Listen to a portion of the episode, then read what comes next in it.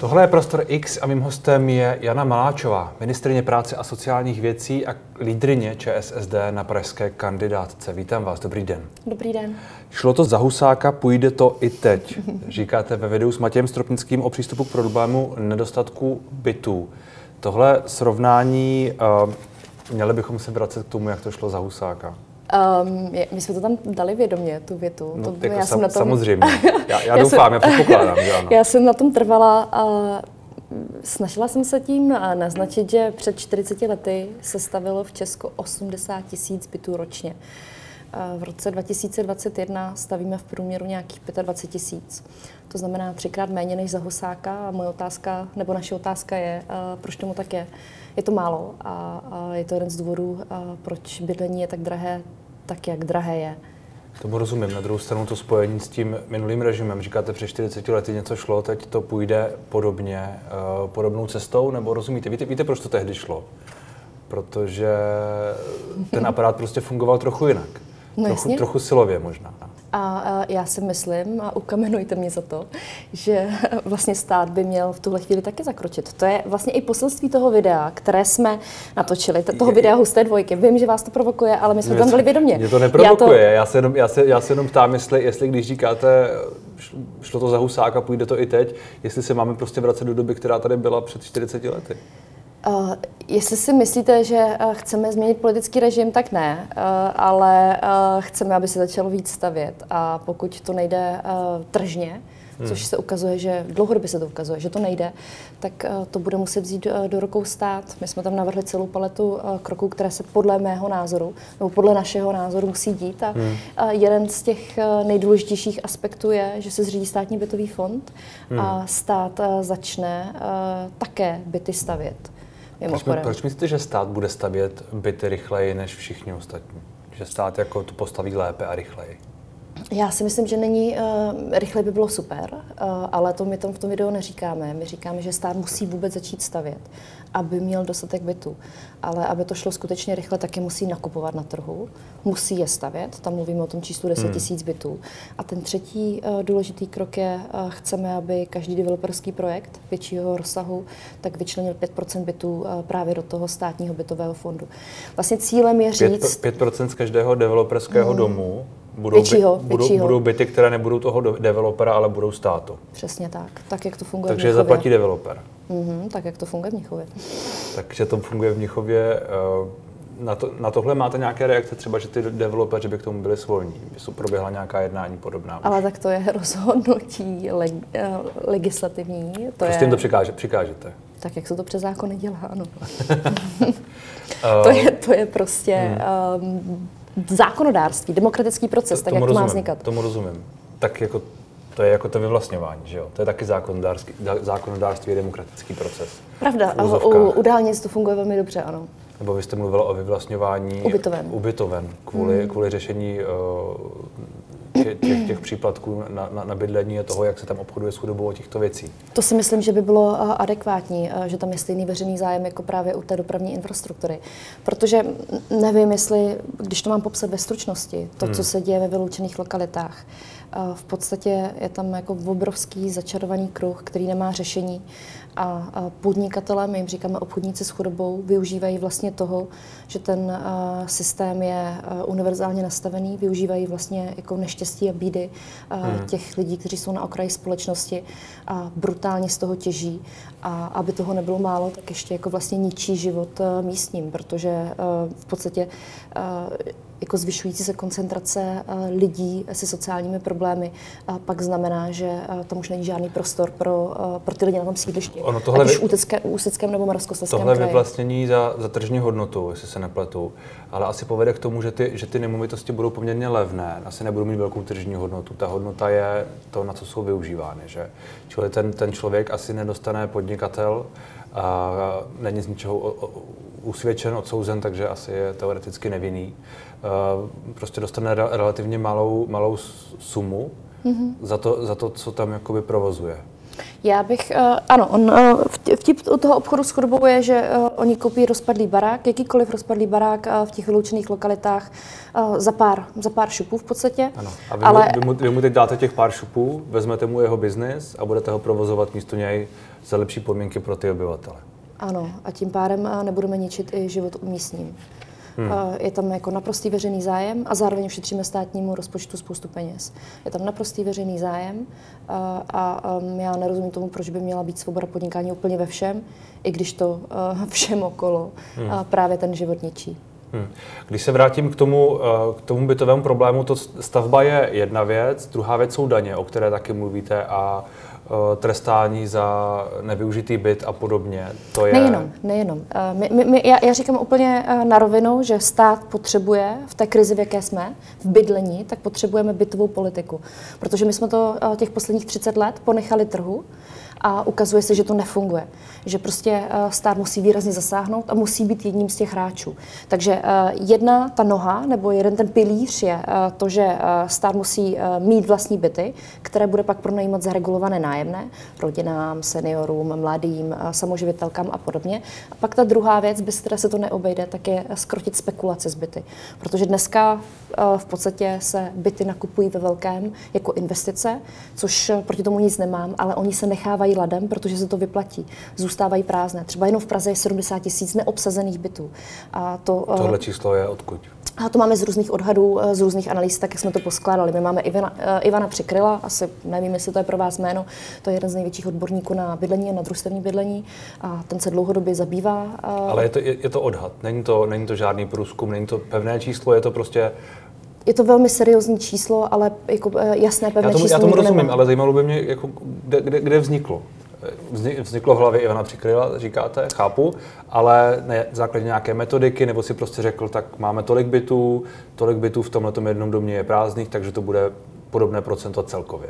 Je to velmi seriózní eh, odhad, který je na takovém trojstránkovém laborátu vysvětlen, jak k tomu přišel mohu, mohu případně e, nějakým způsobem e, zprostředkovat a myslíme si, že to je realistické číslo, hmm. protože jsme původně pracovali i s vyššími, e, s vyššími čísly, ale tak, aby to, aby to bylo akceptováno a přišlo nám to metodicky správnější, tak jsme se shodli na, na, tom, na tom výsledku 70 tisíc. Pokud říkáte 70 tisíc, jak je tedy dostanete zpátky na trh? No, to jsou ty tři řešení. Pokuta za dlouhodobě neobsazený byt, pokud je půl roku neobýván, pokud ním skutečně nikdo nebydlí. Připomínám, že necílíme na uh, rodiny, které si koupily uh, byt pro děti nebo zdědili nějaký byt po babičce. O tom nám nejde. Nám jde o lidi, kteří mají desítky, možná stovky bytů a nechávají je prázdné, protože i tak cena těch bytů stoupá a tím točí tu spirálu nahoru. Druhá věc je, a to je i věc, která kterou nám dlouhodobě uh, doporučuje OECD Světová banka, začít progresivně zdaňovat u daně z nemovitostí. Tam je podle mě uh, důležité si říct, že to bude až o té čtvrté nemovitosti, kdy to půjde strmě nahoru. Uh, já bych, uh, chceme také, a máme to jako sociální demokracie v programu, tak bych obvně, uh, ob, obnovila daň z převodu nemovitostí, hmm. ale pro prodávajícího, protože hmm. ten z toho má zisk. A udělal bych tam něco jako karenční dobu. To znamená, že pokud si ten člověk pět let ten byt nechá, to znamená je jasné, že, že tam je asi účel bydlení, tak bychom tu daň uh, ale pokud tam bude docházet eh, k rychlému přeprodání, což je znak eh, spekulace, tak, eh, tak, by, tak by fungovala. Hmm. To, jsou ty, to jsou ty tři základní nástroje. Uh, rychlé přeprodání ten byt, ten byt asi musí získat nějakou hodnotu. Ta investice je dlouhodobá. Máte pocit, že někdo koupí byt, aby ho za rok prodal, že takhle jako fungují teď spekulace s byty? No, dokonce v řádu uh, dnů v řádu, a týdnů. V řádu dnů a týdnů? Jasně, to, se, to, se, to, se, to se děje? Samozřejmě, když se, když se zrušila daň z převodu nemovitostí, hmm tak uh, jsme přece všichni očekávali, že se bydlení zlevní, ne? Druhá, druhá, ten... věc, druhá věc je ta, vy, vy říkáte 10 nemovitostí, stovky nemovitostí, na druhou stranu to progresivní daň plánujete už o čtvrté nemovitosti. Hmm. To je čtyři nemovitosti a deset nemovitostí, sto nemovitostí. To, to, to je trošku rozdíl, ne? Čtyři nemovitosti asi může mít relativně uh, normální, normální člověk, který prostě si koupí několik bytů na investice. Tak mě jako... Čtvrt... Já je nemám, ale věřím, že takový lidé jsou. Všichni mi vykládáte, že je nemáte, a, a, ale, ale přijde vám to normální. Všichni novináři mají čtyři a víc bytů, ano. Ne, ne, ne. Všichni, všichni říkají, že, že uh, nemají ani ten jeden, ale přijde jim normální mít ty čtyři. Já si myslím, že jako čtyři čtvrtá nemovitost na jednu dospělou osobu uh, znamená v podstatě v domácnosti, v normálně demo, 8 bytů. Uh, když jsou tam děti, tak to může být 12-16 bytů.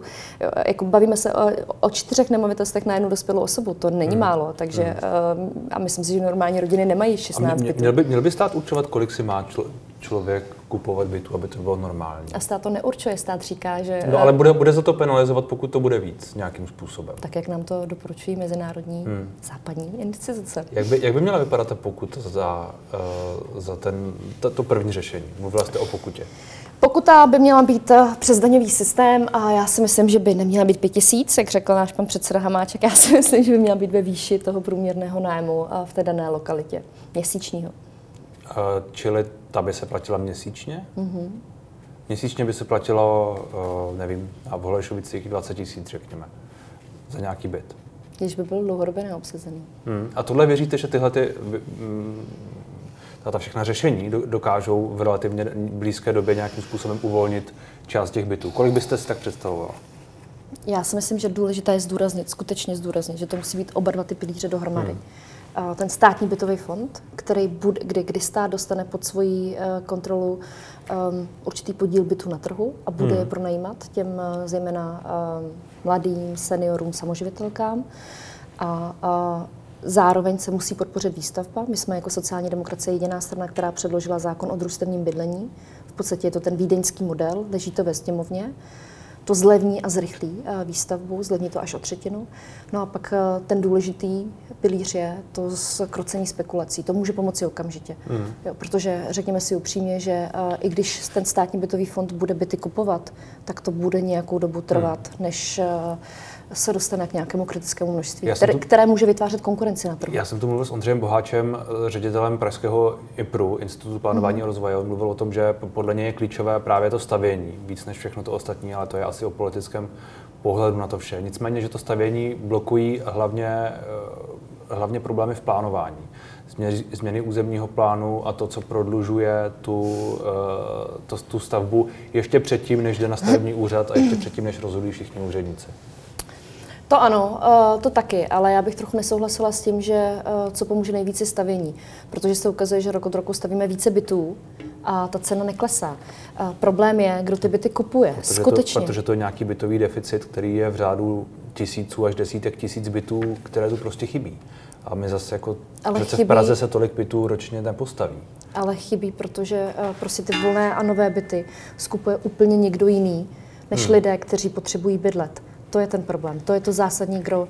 Prostě pokud eh, je tady velká část lidí, která má volný cash a, a jediné, co se jim vyplatí, tak je investovat do bydlení, i když pak není to bydlení používané k bydlení, tak můžete stavět kolik chcete. Tak hmm. vám furt vlastně ty byty budou z toho trhu mizet. Jo, to znamená, že důležité je stavět, ale hlavně je o to důležitější, aby stát kontroloval určitou část bytů a hmm. pronajímal je lidem za regulované nájemné a aby stát začal hmm. regulovat uh, ty spekulace. Jana Maláčová je takový novodobý Robin Hood, bohatým by brala a přela by jim jen málo dobrého, pro některé chudé by ráda zařídila cokoliv. To je z jednoho takového komentáře o vás. Kdo to psal? A vlastně mě to není úplně důležité. Spíš mě, spíš mě zajímá, jestli, jestli to vlastně není něco, co by se vám líbilo, tahle ta definice. Že to možná jako je vědomé, vědomá vaše práce. Já se do žádné role, já se do žádné role nestylizuju. Já jsem strávila většinu eh, nebo velkou část života v Německu, ve Velké Británii, v Belgii. Hmm a dělám prostě úplně standardní sociálně demokratickou politiku a všichni jsou tady z toho hin a nevím z jakého důvodu. To je prostě naprosto sociálně demokratický mainstream. Jenom tady v České republice mají pocit, že to je eh, Robin Hoodovství. A čím to je? Podle vás? Protože jsme prostě ještě strašně zblblí z 90. Jsme zblblí z 90. Ano, ano, z toho, že prostě trh všechno zařídí, trh všechno vyřeší a každý se má starat jenom o sebe a ten, kdo má nějaké problémy, tak je, tak je prostě loser, který si za všechno může sám a já s tím naprosto nesouhlasím. Hmm. Protože ne všichni budou furt mladí a silní a úspěšní a to, že si lidi mají prostě pomáhat, je podle mě normální a, a že každý má mít svoji lidskou důstojnost a říkejte tomu, jak chcete. Hmm. Měl byste, byste řekla na začátku ukamenujte mě, ale stát by měl být prostě silnější, měl by být uh, asi víc aktivní. Je to tak, stát by měl taky víc se starat o, o lidi, než se stará teď. Já si myslím, že eh, a to je zase eh, něco, co říká sociální demokracie více než 140 let, hmm. tady v Česku a v Evropě ještě déle. Já si myslím, a pandemie to ukázala podle mého názoru, že potřebujeme fungující silný stát, který, když to lidé nepotřebují, tak jim do života nekecá, ale většina z nás bude v průběhu svého života tu podporu vždycky potřebovat. Ať už je to, já nevím, když se vám narodí dítě, nebo když jste starý a potřebujete péči a sám prostě si jako nepomůžete a třeba nemáte rodinu z různých důvodů, nebo uh, ať už člověk přijde o práci, nebo potřebuje operaci, protože jako těžce onemocněl. Jako každý z nás bude v průběhu života potřebovat stát a um, je to moje přesvědčení hmm. a my jsme takhle vždycky jako sociální demokracie fungovali a tohle hájili. Trošku se vracíme k těm devadesátkám. Vy opakovaně varujete před vládou ODS. Hmm. V, tom jednom, v tom jednom videu uh, se s Matějem Stropnickým zaznívá zloději přitvrzují. A pak zmiňujete eh, politika eh, ODS pana Stanjuru a jeho plány na údajné, údajnou privatizaci nebo částečnou privatizaci českých drah a české pošty. ODS jsou zloději? Já vám řeknu, že tvrdit, eh, že 100 miliardový státní deficit ne, ne, ne. vyřešíme, já, to, já na to odpovím, ale hmm. odpovím ze široka. Vyřešíme, vyřešíme tím, že prodáme uh, státní majetek, který přináší peníze do státní kasy a prodáme ho za cenu toho pravděpodobně v ideálním případě, co přinese za tři roky státnímu rozpočtu, tak to není nic jiného než zlodějina. Ale obě ty, obě ty firmy jsou přece jako ty nevydělávají velké peníze, nejsou v černých číslech dlouhodobě, nevydělávají Budvar, miliardy. Budvar, ta debata byla o Budvaru. Ta, ne, tady, tady ta debata byla o českých drahách a české poště. Ne, Tam, ne, a o Budvaru tady ta debata byla o českých drahách a české, české poště. Chápu, že vy obecně mluvíte ještě mm-hmm. i o Budvaru. Nicméně to srovnání ODS jsou zloději, jako vy jste to teď v podstatě řekla. Jako já, je, si, je na místě. já si myslím tlačit uh, na prodání státního majetku a vytvořit iluzi toho, uh, že jinak uh, zkrachuje náš stát, že se to musí stát velmi rychle a, a že můžeme být vlastně rádi za jakékoliv peníze, tak to je svým způsobem uh, velká zlodějna. To jako pardon, ale to mi nikdo nevymluví. Vy zároveň... Navíc to bude mít velmi negativní dopad na, na většinu lidí. A jsou prostě strategické odvětví státu, které, jako, které by stát měl mít pod svou kontrolou, hmm. ať už jsou to české dráhy nebo česká pošta. No, protože, no tam, ale protože tam, tam, třeba... přece, tam přece i pan Stanjura mluví jenom o částečné privatizaci. Ale to tam je přece, jako... to je kousíček po kousíčku, to tak je vždycky v České republice, hmm. že se to jako odkrajuje jako kolečko po kolečku. Jako, Ale jako máte salám. pocit, že tyhle ty firmy teď fungují dobře? Nefungují optimálně, ale přece, když něco nefunguje optimálně, tak normálně se udělá všechno pro to, aby začaly fungovat, a ne, že to prodám. Když vám Ministerstvo něco... vnitra má ČSSD kolik let? Sedm let? Víc mm, let? A taky Honza Hamáček minulý rok konečně po dlouhých letech prosadil zdvojnásobení státního příspěvku na výkon České pošty. Bez toho by Česká pošta nemohla dobře fungovat. A teď funguje dobře? Uh, ne, za rok, se to, za rok se to zásadním způsobem nezlepší. Hmm. Uh, potřebuje uh, krok po kroku Českou poštu stabilizovat. Třeba to, když navýšíme teď minimální mzdu na 18 tisíc, tak se zejména promítne do finanční situace personálu, pošťáků na České poště. Najednou ti lidé budou slušně placení. Hmm. Najednou a na tom nebude Česká pošta prodělávat se svojí konkurencí, která platí mnohem méně a která jede kompletně ve švart systému. Mohla bych jmenovat dalších uh, několik Kdo kroků. jede kompletně ve švart systému? Tak uh, spousta konkurentů České pošty jede. Uh... Myslíte tím, že mají své zaměstnance na živnostenské listy hmm. a různá oprávnění, tak to asi není nutně švart systém. To neznamená, že za ně, že za ně například ne, neplatí sociální a zdravotní a tak podobně. Myslíte si, že, že to, to neplatí ty lidé? Myslíte si, že řidič dodávek je podnikatel? který tam pracuje na full time. Uh... Podle, podle vás je zaměstnaný na černo, nebo jakoby na šedo v uvozovkách? Eh, neměl, podle mě je to klasický zaměstnanec, eh, je to zaměstnanecký poměr a neměl by to být podnikatel. Vy zároveň říkáte opakovaně, že Zbigněk Stanjura, vy jste to eh, říkala na tom zahájení horké kampaně ČSSD, se v Praze představuje jako ministr mm-hmm. Babišovy vlády. Skutečně mě to, to, mě, to, mě to říkalo několik lidí. A kdo vám to říkal? Uh, jsou to lidé z různých firm. Uh, z různých že, byli firm. Na, že byli na jednání, ano. S panem Stanjurou. Mm. A on se představoval jako ministr mm. Babišovy vlády.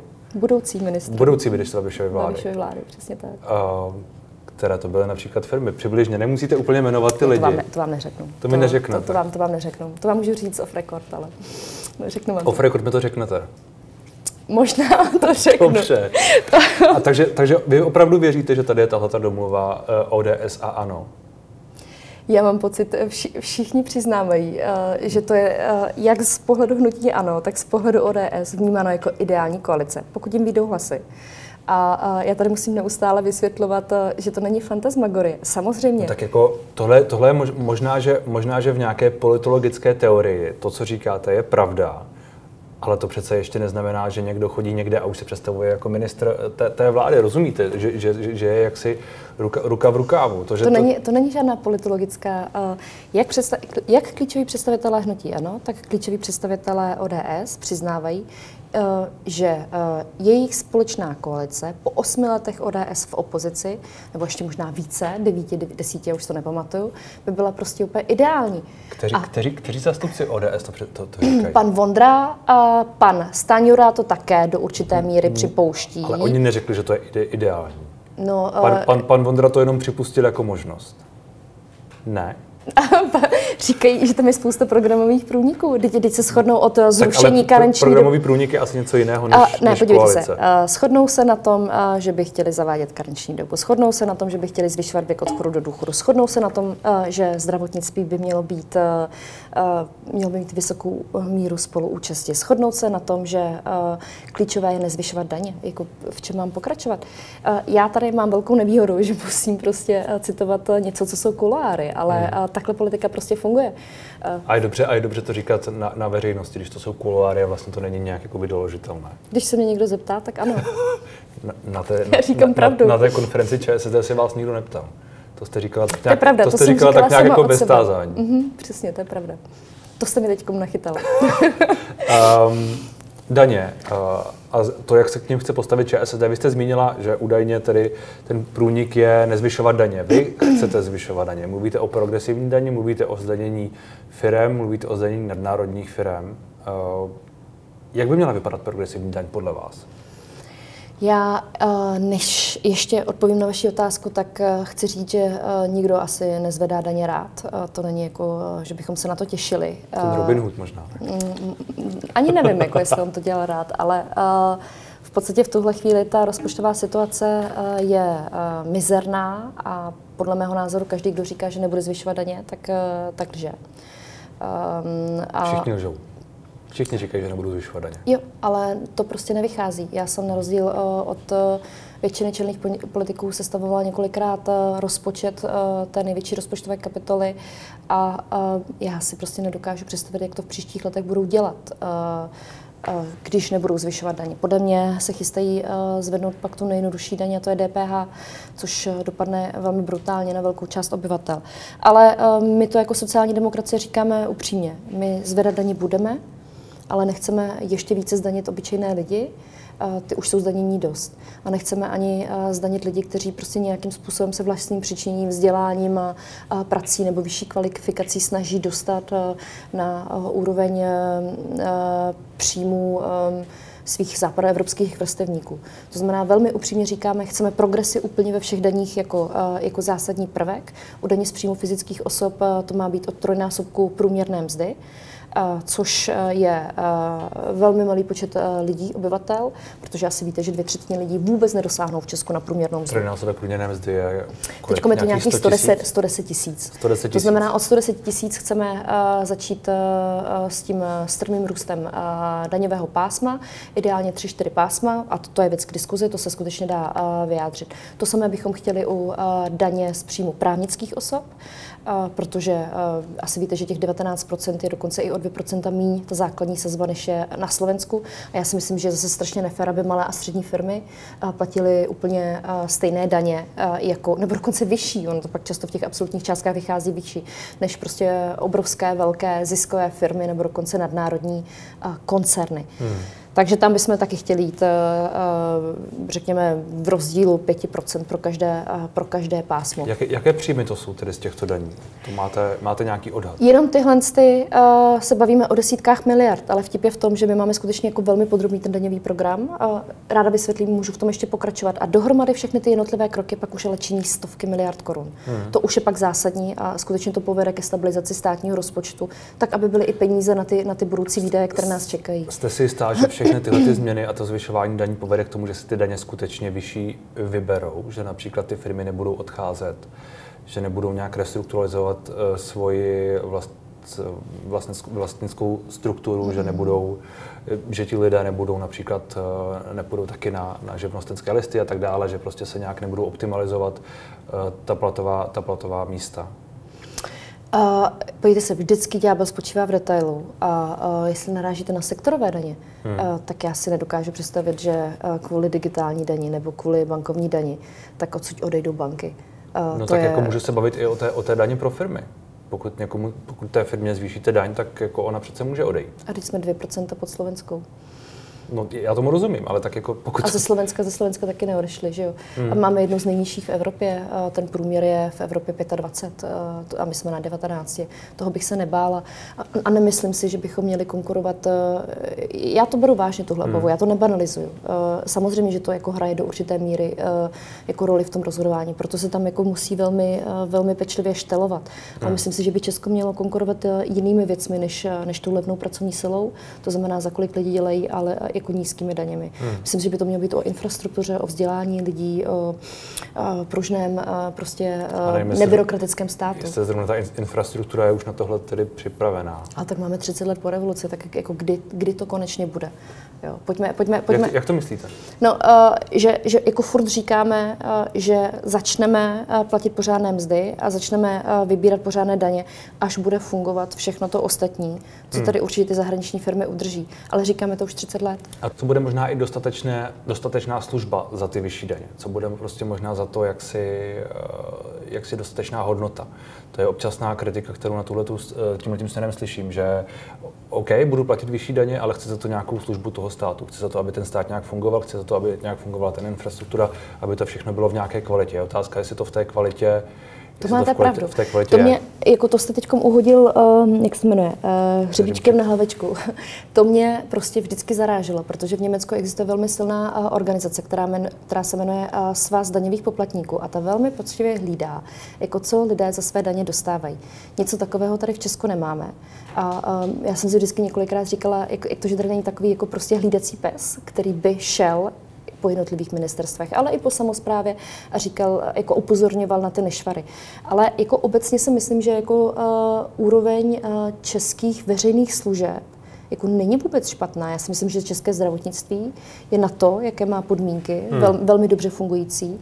A popravě řečeno, jako každý z nás, kdo trochu cestuje a, a, a musel eh, navštívit eh, třeba doktora nebo nemocnici eh, někde, někde na západě, tak si jako velmi dobře uvědomujeme, hmm. že, že to je jako vysoká hodnota za peníze. Ale to neznamená, že máme usnout na Vavřínech. Um, já bych si přála, aby jsme pak měli ty základní uh, věci velmi kvalitní. Školství, a zdravotnictví, aby to bylo kompletně bezplatné a, a zachovalo si vysokou kvalitu. Ale chtěla bych pak další dvě věci. A to, aby se přestalo říkat, že na důchody nebude, ale aby prostě existovala ta jistota, že když jsem celý život pracovala a odváděla do toho systému, to je tak ale se spojené, nemusím... Tohle je spojené s těmi daněmi, že? Aby, aby, na, aby na důchody bylo, tak si musí udělat, vy, vy to opakujete, ale říkala to i Danuše Nerudová, musí se přenastavit daňový systém, musí se to prostě nějaké, nějaké úpravy se musí udělat, aby se vybralo víc peněz. O kolik peněz by měl tedy stát z vašeho pohledu, a teď se bavíme o celkovém rozpočtu, o kolik peněz by měl stát být větší, být silnější, aby tedy bylo na všechno peníze? Jako, uh, ta otázka se podmiňuje časovým výhledem, ale uh, pokud máme teď deficit uh, jako nějakých 380 miliard, tak logicky to musí být těch 380 miliard. Jako... To přece, pak ale říkáte, že všechny výdaje, které jsou příští rok, jsou nutné. Já si myslím, že z velké části nutné jsou. A, a kdybychom si, jsme v, jako ještě furt v pokrizovém, v pokrizovém roce. Samozřejmě se tam dají jednotlivé miliardy. V tom příštím rozpočtu už moc covidových peněz asi není, ne? Moc antivirů, moc, moc programů na pomoc podnikatelům to jo, to je ta a dalších přímá, tam není. To je, ta, to je ta přímá pomoc a v tom započítaná není. Ale stále počítáme s propadem eh, příjmů a, a stále a se počítá s nižším růstem HDP, než by byl pravděpodobně bez pandemie. A kvůli tomu, že roste pomaleji HDP, než, než je ideální scénář, tak je 370 miliardový ne, deficit. To víme, to, víme, to víme oba dva, že eh, těch dobrých 120 miliard je důsledek zrušení superhrubé mzdy. 120. Mm-hmm, 120. Pokud se nemýlím, tak paní Šilerová nebo zástupci ODS to odhadují na méně peněz. Podle vás to tady na konci roku bude 120? Je to 120 podle mě. Hmm. S tím jste si jistá? No nejsem si jistá, je to odhad. Hmm. Je, to, je to, co, co říkají naši lidé. A když se vrátím zpátky k té otázce, kolik peněz by to tedy mělo být? Kolik, kolik peněz by měl být ideálně rozpočet, aby, aby to prostě stačilo? Vy říkáte, potřebujeme sto, stovky miliard navíc no. z daní, se kterými počítáte v té daňové reformě, v těch všech já vám, já vám odpovím. Uh-huh. Já, já odpovídám v tuhle chvíli za sociální politiku. Já jsem nepodpořila rozpočet, protože mi tam chybí zhruba 2 miliardy na sociální služby a, a pak my jsme chtěli, aby všichni státní zaměstnanci, kteří si odedřeli pandemii, tak aby dostali 3 tisíce navíc, pevnou částkou. Protože to zaslouží a protože státy potřebuje a nemůžeme si v tuhle chvíli dovolit o ně přijít. A ta fluktuace začíná být velmi vysoká a to se nám vždycky vymstí. Takže proto chceme vyšší investici do jejich platů, oni jsou stejně velmi nízké. Málo hmm. kdo by chtěl za to peníze pracovat. A, a, ale kdyby to bylo naplněno, a to se bavíme o nějakých deseti miliardách, které se dají popřesouvat v rámci toho rozpočtu, tak si, tak si myslím, že jsem s tím rozpočtem relativně spokojená. To znamená ale pak 380 miliard mínus a já si myslím, že eh, vyrovnaný rozpočet je žádoucí, nebo hmm. alespoň bychom o něj měli uh, usilovat. To znamená, že vám za těchto podmínek řeknu, že potřebujeme nějakých eh, strukturálně 380 miliard příjmů. Hmm. Jaká vláda je pro vás pro příští po volbách, pro tu situaci po volbách, pro příští vládu ideální? Levicová, sociálně demokratická. No, to rozumím, ale to byste museli mít 30 nebo 35. 40, 40. 40, no, tak to asi mít nebudete. Budete mít, pokud něco, tak asi těsně nad 5 pokud se dostanete? Budeme mít určitě přes pět a, vláda, já bych si přála vládu, která je takovým nějakým způsobem myslí na budoucnost a snaží se řešit ty reálné problémy. Dobře. A Důchody, bydlení. Kon- konkrétně je pro vás, vy, vy zmiňujete ODS, zmiňujete tu, tu koalici, která tu je, asi je možná, čili uh, spolu a Piráti a starostové, je jedna z možností. Druhá z možností je ano, SPD, KSČM, možná vy, uvidí, kdo se tam, uvidíme, kdo se tam dostane. Uh, jaká vláda pro vás je přijatelná, je dobrá? Dobrá, Bavíme se o těchto těch stranách. Dobrá jenom ta sociálně demokratická, to si pojďme ujasnit, ale jako roz, rozhodují voliči, rozdají karty voliči, ale... Um, S kým vy uh, připouštíte spolupráci v tuhle chvíli? Já vím, že to je fráze, ale ještě jednou, my jsme jasně řekli, že s ODS ani náhodou, uh, SPD, uh, přísaha také ne. A to jsou prostě uh, to si nedokážu představit v době, kdy budeme mít české předsednictví eh, v Evropě, tak eh, mít eh, tyto strany, aby se podílely vůbec hmm. na, na vedení České republiky. Ale karty rozdávají voliči. Vy prostě, pokud neznáte ty karty, se kterými můžete hrát, neznáte ty poměry, tak je velmi těžké prostě se uh, vyjadřovat. A myslím čili si, kromě těchto těch tří věcí, které jste zmínila, nevylučujete nic? Pro nás je důležité, aby... Čili i další spolupráce s hnutím ANO, které ne, nemůžu, to, nemůžu to vyloučit. Poměrně ale, ostře kritizujete. Uh, nemůžu to vyloučit, ale říkám upřímně, že v ČSSD rozhodne hmm. členská základna a, a kdybychom měli jít do vlády, tak o tom musí rozhodnout eh, členové a členky sociální demokracie. Hmm. Tak uvidíme, jak rozdají ty karty. Voliči. Voliči, přesně tak. Děkuji moc za rozhovor. Já taky děkuji.